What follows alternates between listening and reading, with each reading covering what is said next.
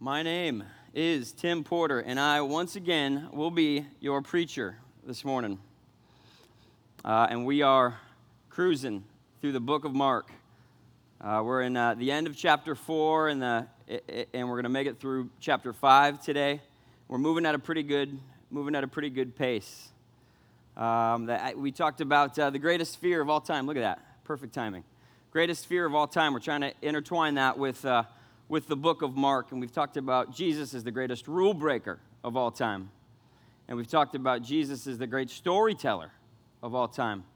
And this morning, we are talking about Jesus, right? And we're, we're t- going through the Bible, going through chapter 5, and we're going we're going to discuss Jesus and the greatest fear of all time, right? The, the fear of God. I'm going to try to put the fear of God in you uh, this morning. Lord knows some of you need it right? Just kidding. We all, we all need it, actually. So, if I were to take a poll and uh, ask you guys what, what your greatest fear of all time would be, we'd probably get the, uh, the standard answers. Um, you know, public speaking, which is a little scary, uh, heights, spiders, which we just snagged a giant spider in the back before service started. Uh, I had to work through my, my fear. Uh, snakes. But actually, I, I did have a fear. Uh, my greatest fear at one time was bees, right? And before you judge me and say that's pathetic, bees are not that big of a deal, and they're not. Uh, but you don't know. You don't know my story. My dad kept bees in the back of our house, right? Just in, in our backyard. He had all kinds of he had all kinds of bees, and I had a friend that lived just behind our house.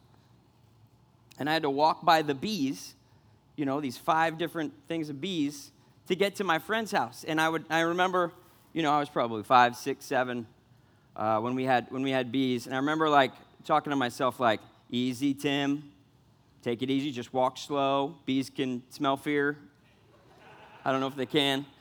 So I would, you know, so take it easy. It's fine. It's just a bee. It's not going to hurt you. And then what would happen, right? Buzz, right? You start to hear it. I, you know, you can't see it and I start to freak out.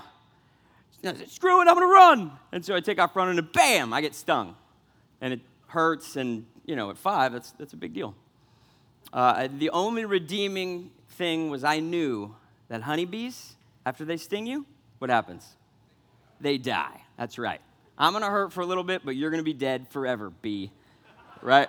This is what this is what I would this is what I would that's how I felt better about the about the situation. So, anyway, so that's my pathetic fear, uh, uh, greatest fear of all time, at least it was.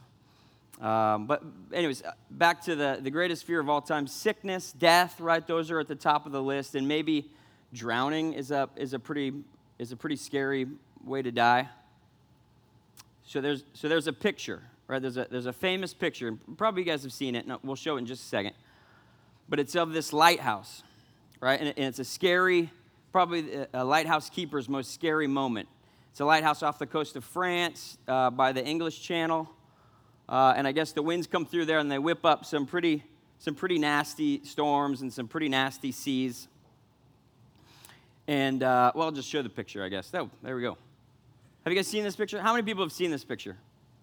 Just a couple? Really? This is supposed to be like the most reproduced picture of all time. I guess not that, not that produced here. Anyways, I saw this at the coast the other day, and I was like, oh my gosh, like insane. Like to be that guy, uh, that would be a crazy spot.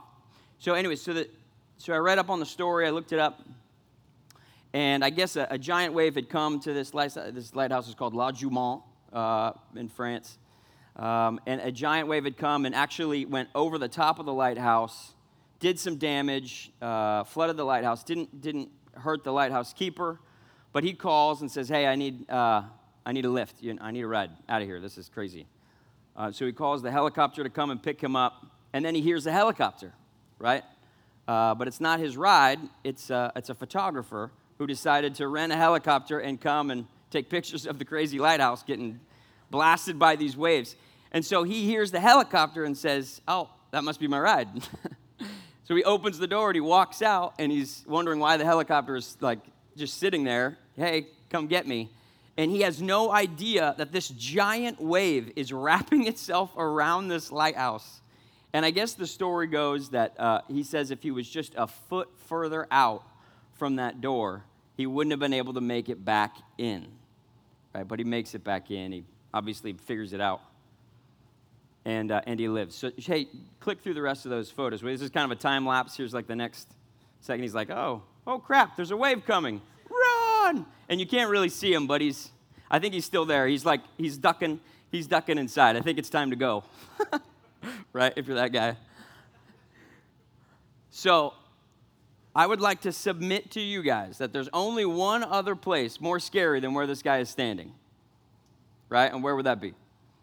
In the water, probably. And not just in the water, but, but in a boat made, no, let's say 2,000 years ago right? Jesus' day. And that is where we find Jesus and the disciples in Mark chapter 4, verse 35. So open the Bibles. Let's, uh, let's read this crazy, about this crazy storm and crazy experience that the disciples had. Mark chapter 4, verse 35. That's called, you know, Jesus calms the storm, is the title on there. Okay. On that day, when evening had come, he said to them, Let us go across to the other side. And leaving the crowd, they took him with them in the boat, it's Jesus, just as he was. And other boats were with him. And a great windstorm arose, and the waves were breaking into the boat so that the boat was already filling. But he was in the stern, asleep on the cushion. Just a quick fun fact this is the only place, I read this this week, this is the only place in the Gospels that we see Jesus is sleeping. Essentially in a boat in a hurricane, right? Just kicking back. Cool as a cucumber, apparently. Asleep on the cushion. And they woke him and said to him, Teacher, do you not care that we are perishing? And he awoke and rebuked the wind and said to the sea, Peace, be still. And the wind ceased, and there was a great calm. And he said to them, Why are you so afraid? You know, great question. Have you still no faith? And they were filled with great fear, or they were terrified, I think NIV says. And they said to one another, Who then is this? That even the wind and the sea obey him. Right? I'm going to try to stop saying right. I listened to myself the other day preach, and I say right like a thousand times. So now that's going to distract you. Sorry. And me. Maybe we should just quit. um, okay, so what do we see? Why is the storm so scary? Right? Why is any storm so scary? It's merciless, it's unrelenting, right? It's uncontrollable. It doesn't care who you are or what you're doing, it will swallow you whole without even thinking about it. Right? And, and it appears that it was swallowing their boat. Their, their boat is sinking, it's filled with water, and the disciples are moments away from swimming in that, in that awful scene. And Jesus says, right, why are you so afraid? Well, and they must have been like, what? Correct me if I'm wrong, but that was a very scary uh, storm. That was a very scary situation. And Jesus says essentially, if you had faith that I am who I say I am, right, the Son of God, you would not be focused on the fear of the storm, but you would be focused on the bigger issue, right? There was a bigger issue there, a bigger fear, and that should have been the fear of God, right? Now we're getting around to the, the fear of God. See, Jesus is bringing to light the idea that a greater fear will displace a lesser fear or a smaller fear. And let, let me illustrate this idea. If I was the lighthouse keeper and I was standing at the step of that lighthouse and there was a bee bothering me, right? Dang it, I said it again. And there was a bee bothering me. And I'm swatting at the bee and I'm, you know, scared or something. You know, I don't want to get stung. Oh my gosh. And all of a sudden, I realize that this giant wave is wrapping around the lighthouse. I'm going to stop being scared of the bee, and my fe- fear will move to the giant stinking wave that's about to sweep me off that step and into the water. The fear of the bee has lost its power against me. It no, it no longer can, can control me because I've moved on to bigger fears. giant wave. Uh, this is exactly what happened to the disciples panicked, freaked out. The storm is, is going to sink our boat. We're going to die. And then Jesus gets up, rebukes the wind, rebukes the waves, total calmness. And all of a sudden they go from panic to petrified. Right? That, oh my gosh, if, the, if nature is so uncontrollable and so scary, what about the guy that can control the uncontrollable? And now they're terrified at who Jesus is. And believe it or not, that was actually a step in the right direction for the disciples. Because when we fear God, when the greatest fear of all time is the fear of God, we will fear nothing else. And that is why the Bible talks so much about the fear of God and actually the benefits, lists the benefits of the fear of God. Right? There's, there's so many different passages on this. I was trying to find a couple uh, that would make my point, and I was just almost like over the top, like inundated with these passages. Let me just read a couple that I ended up picking, right? Proverbs is full of these. Proverbs has a ton of these, uh, these passages. The fear of the Lord is the beginning of wisdom, and the knowledge of the Holy One is insight. Those who fear the Lord will fear nothing else. We just alluded to that. The fear of the Lord will add length to life. It is a secure fortress for the one who fears and for his or her children. Fear of the Lord is a fountain of life. The fear of the Lord brings honor. The fear of the Lord should be praised when we see it. And my personal favorite, this comes from Matthew 10 28. And do not fear those who kill the body but cannot kill the soul. Rather, fear him who can destroy both soul and body in hell. Dude, that's intense, right? that is intense. And the last one I had was from Psalm. David wrote this Oh, fear the Lord, you his saints, for those who fear him have no lack. Edward Welch wrote a book. He was the author of a book called When, uh, when People Are Big and God is Small. And he's got a couple of chapters on the fear of the Lord. I think we've gone through it, or somebody's gone through it around here. I read it a bunch of years ago. And he says the fear of the Lord or, or the fear of God is, is essentially not a static thing, but it's on a spectrum. Let's throw up uh, that, that next PowerPoint, Dave, if you would. I'm not going to bore you with a ton of PowerPoint slides, but I will bore you with one. Okay, so this is this is my one boring PowerPoint slide. It starts with terror. The fear of God begins as terror, as dread, as trembling. And then it, you move across the spectrum and, and, and you end up at worship. Okay, so let's talk about this, this left side. When we, when we fear God and it, and it results in terror. That's most likely the, the, the case of us knowing our sinfulness and knowing eh, or, or contrasting that with God's holiness. And we only think of the wrath of God and we think, He's coming for me. He's coming. And I'm scared. And we have a tendency to, to hide or to back away from God when, when the fear of God terrifies us. I've been there. I've been on that, on that side. Let me just tell you from experience, you don't want to stay there. You, you don't want to live there.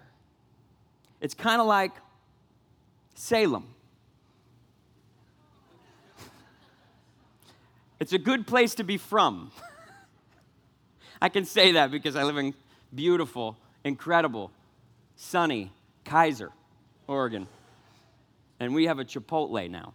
I don't know if you guys know that. Yeah, that's right. Brian knows what's up. I just had that yesterday. It was awesome. Listen, if God terrifies you, at least you're on the spectrum. But listen, we're not supposed to stay there. You, you, you don't want to stay there. You want to move. You want to get you want to get down the line here. And the way we do that, we end up being astonished and awed. But, uh, but how does that happen? We end up seeing who God is. We end up hearing reports of who Jesus is. And we end up reading in the Bible these incredible things that are happening. This is what happened to the disciples. They were amazed. They were, they were astonished at what they had seen, and they ultimately they, they ended up thinking, Jesus doesn't have power, Jesus is power. And he's only doing, or he's doing only what God can do, controlling nature. And it blows them away in astonishment, and they end up asking that, that crazy question, that awesome question who then is this? Such an important question, guys and girls. Who then is this? That, that is an essential question, and there's multiple answers to this. I forget who wrote that book, but it's an old book that's been around for decades Lord, Liar, or Lunatic. I think that's the title, or at least that's the idea. And you can, you can if you ask this question, who is this guy, Jesus? If you come up with the answer, he's a, a lunatic or a liar, then this is a giant waste of our time. This means nothing. Okay, if, if, that's, if that's the answer to that question. But if he's Lord, then we ought to investigate. We ought to try to find out who this God is. We ought to find out who, his nature, and namely his mercy and his grace and his sacrifice and his love. And once we understand that, once we see that, we will move along that spectrum and we will get to the, the place we want to be, which is trusting God, which is devoted to God, worshiping God. That is what we're shooting for. That is the, that is the goal, is to move along, move along that spectrum. I read in a couple of commentaries, a couple of people said this, that Mark Mark is full of stories that amaze people. Right? He heals a paralyzed guy. Uh, and, and the paralyzed guy gets up and walks out, and people are like, oh my gosh, I can't believe it. Did you see that? He was paralyzed. He just walked. I can't believe it. That was amazing. He, uh, in chapter 5, he goes to a guy that's just absolutely nuts just completely off his rocker, mentally crazy and wild, and you can't even hold him down, or chains won't even uh, hold, him, hold him back.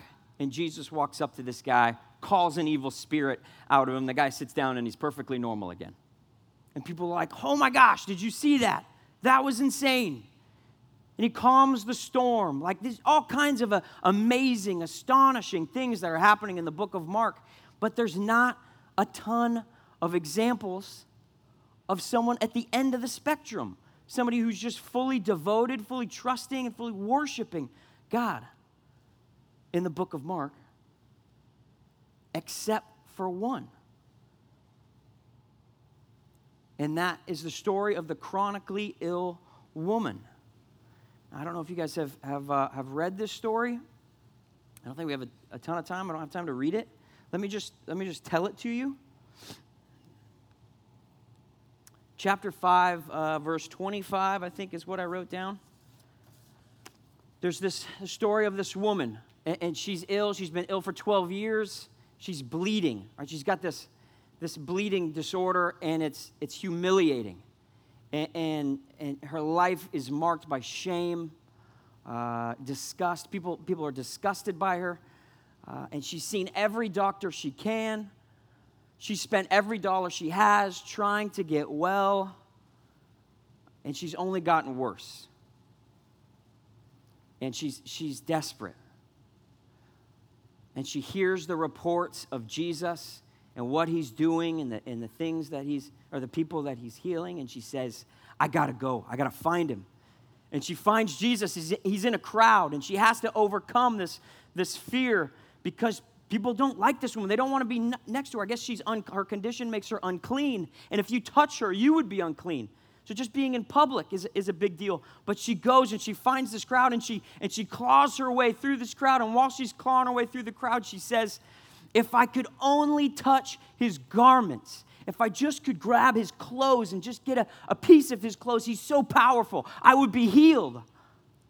And she goes and she and she crawls through these people and goes up behind him and reaches out and she snags a piece of his garment and instantly she's healed. And Jesus feels this, this power go out of him, and he's like, What just happened? Who just touched me? And, and he's looking at his disciples, and they're like, Are you kidding me? There's a ton of people around you. A ton of people just touched you. he's like, No, someone just touched me. I, I felt power go out of me. I want to find this woman. I need to know her. And he keeps looking for her. And she eventually falls at his feet, trembling in fear of uh, not of her situation, but of who Jesus is and the power that he is. And Jesus, or she confesses that she just touched him, and Jesus looks at her and says, Daughter, your faith has healed you. Go in peace. This is an incredible story that exemplifies the, the idea of, of, of fearing God despite this woman's shame, despite her, her embarrassment, her humiliation, despite what people would think, she doesn't care at any cost. She doesn't care what the consequences are. She's going after Jesus. She's relentlessly pursuing Jesus. And she knows with, with all confidence that if she just touched his clothes, she would be made healed. And then she falls at his feet, and it's clear She's scared. She's terrified, trembling and shaking. And Jesus looks at her and he calls her her life and her fear of God. He says, This is faith.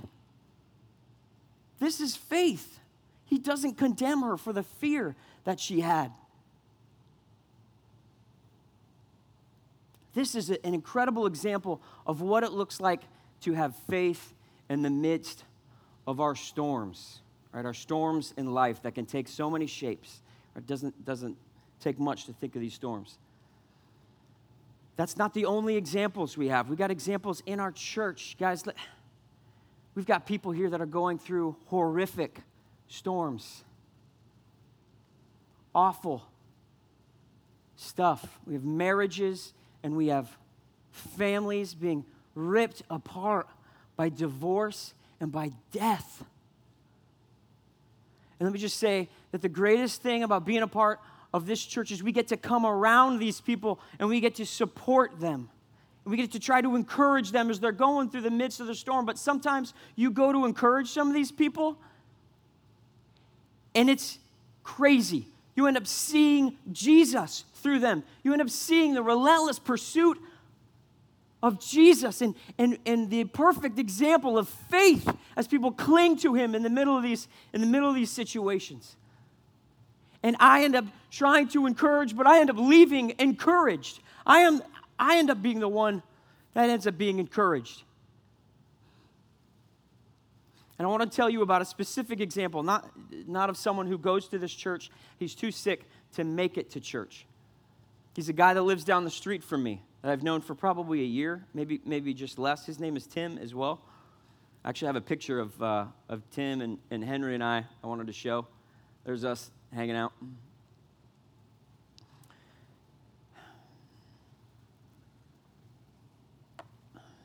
Tim is uh, in the midst of a storm. Tim was, uh, he actually went to Portland State at the same time as me. We're about the same age. Tim uh, is an incredibly smart guy. Uh, he, he, studied biology. I think he's been published a few times. He, he, was showing me pictures last time I was down of him traveling the world and um, talking to people about, uh, about biology, I think. Uh, and then six years ago, I think 2009, he ended up getting stricken with, um, I wrote it down because I knew I'd forget, trigeminal neuralgia. Right, something I've never heard of. I don't know if you guys have. Trigeminal neuralgia is like a nerve disease eh, in the brain and it shoots pain through, through your face and it's horrific pain i guess some of the worst pain people experience And this started happening to Tim, and, he, and, and it was so bad he can't think. He, he becomes weak, and, and he had brain surgeries to try to, try to correct this, but it, it doesn't appear to be helping. He's still very, very sick. And so one day, Henry and I go down to, to hang out with Tim and to, to support Tim because he can't get out. He can't even get to my house. I live four houses down from Tim, and, and Tim lives with his mom who, who helps take care of him. And at the end of our time together, after hanging out and just talking, Tim, uh, I, I, usually pray for Tim or pray, pray with Tim, pray for Tim. But this time, Tim wanted to pray for me. And I was like, ah, man, I should pray for you. But I said, go ahead, Tim, that's fine. That'd be great. Uh, that's awesome. And so Tim starts praying. He prays for me, he prays for this and the other thing. And, and then he says some stuff that got my attention, okay, in this prayer. And Tim, his voice is very soft. He has a hard time speaking because this disorder has made his, his, his whole body is weak. Even talking is a struggle for him. Tim starts, Tim starts praying, or, or, or Tim prays, and, and, he says this thing. He says, uh, Jesus, life is so unfair. And I think, oh man, this is heartbreaking. This is so sad he's feeling, he's feeling bad about his, his situation. He says, We don't deserve this. I was thinking, oh man, he's going to get upset with God right in front of me, right? And, and, and, and my heart is going to break. I'm not going to be able to handle it. And then, and then he says, uh, Our life is so unfair. We don't deserve the grace and the mercy that you've blessed us with.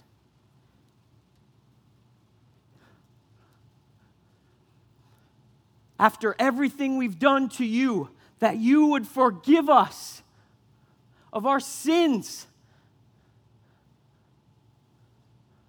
is amazing. And, and I thank you for this. And dude, I was sitting there. I actually, after this, I, I went and, and put some notes in my phone because I was completely blown away and I did not expect him to go there. But I was thinking, oh my gosh, this guy is thanking God for his situation. This guy is praising God for how awesome he is and for the, for the blessing of forgiveness and mercy and grace. Holy cow, how does this happen? And, and then he ends this incredible prayer by calling God his healer and his redeemer. Tim's boat is sinking. Tim's storm is not calmed okay? Like some of the stories that we've heard, Tim is still in the midst of this storm, fighting it out every day. And somehow he has, he has this incredible faith in Jesus. And I, I was trying to answer, like, how does, how does someone have faith like this? Where does this faith come from? And I got two two answers. Number one, the first place that this faith, faith comes from is Jesus. Jesus is not just the, the provider, excuse me, Jesus is not just the object of faith, but he's the provider of faith. And he invites us to ask him for it, right? The, that verse ask and it will be given to you. Seek and you will find. Knock and it will be open to you. He wants us to ask him for this faith, this incredible faith that, that Tim had. And the second thing, uh, the second conclusion I came to is that the fear that Tim had of his situation, of his sickness and his death, was displaced by the fear of God, and that fear of God led him to the love of God. Right? He made it to the end of that spectrum. And now he has incredible faith. And the question I want to try to answer in just a few minutes here is how can we know the love of God? Tim Keller says that this story in Mark, the story of the storm, is deliberately written to parallel another story the story of Jonah. Jesus and Jonah are both in a boat. Jesus and Jonah uh, their boats are both overtaken by an incredible storm. Jesus and Jonah are both asleep in the boat, and the sailors in their boat are terrified. And at the end, we find that, that the storms are miraculously calmed. The difference in the stories are Jonah wakes up and he tells his sailors, You got to throw me overboard. I must perish so that you can survive. I must die so that you may live. That's different than the story we read in Mark, right? Maybe not. If you take a step back and you read the whole book of Mark, what you find is Jesus was thrown into a storm. That God sent his son Jesus to die so that we may live. And it wasn't until the winds and the waves of sin and death carried Jesus off that the wrath of God was fully satisfied and that the ultimate storm was calmed. Keller says if you, if you see this image of Jesus bowing his head into that storm, if this, if this image is burned into the core of your being, you will never ask God in the midst of a storm, Don't you care? Because you will know that He cares and he, you will know that He loves you. He sent His Son for you. And the storms in life, however devastating, however scary they may be, will not have the power over us they once did.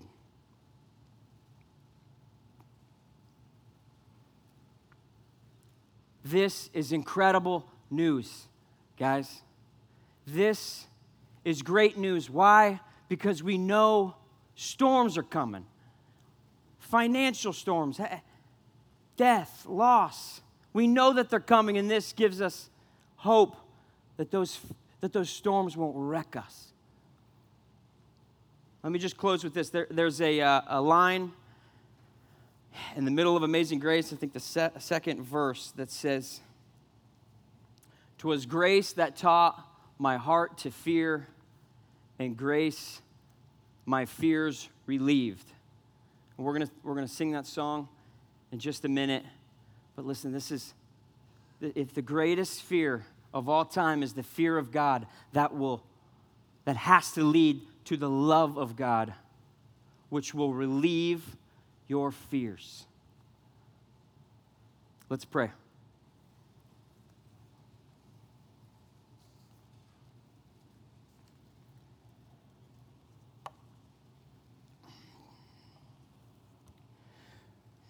God, we ask you to put the fear of you in us. We've read of the benefits of fearing God and, not just a terror fear, but a worship fear.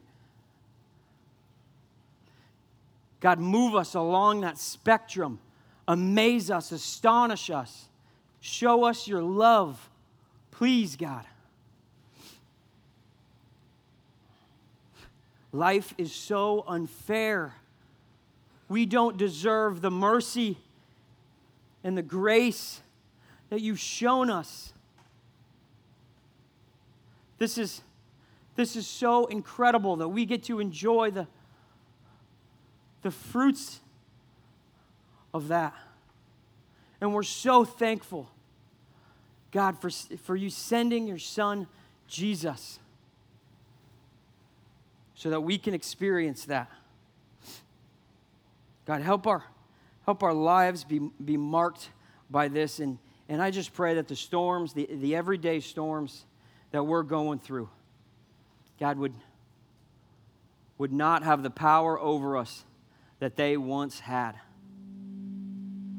I, I, I don't want to pretend that these storms won't affect us. We're not robots. They do, and, and, and I pray that our church would come around people who, who are who are going through these storms. God, but you, you take away those fears and you, and you help us get through them. God, we ask this in your name. Amen.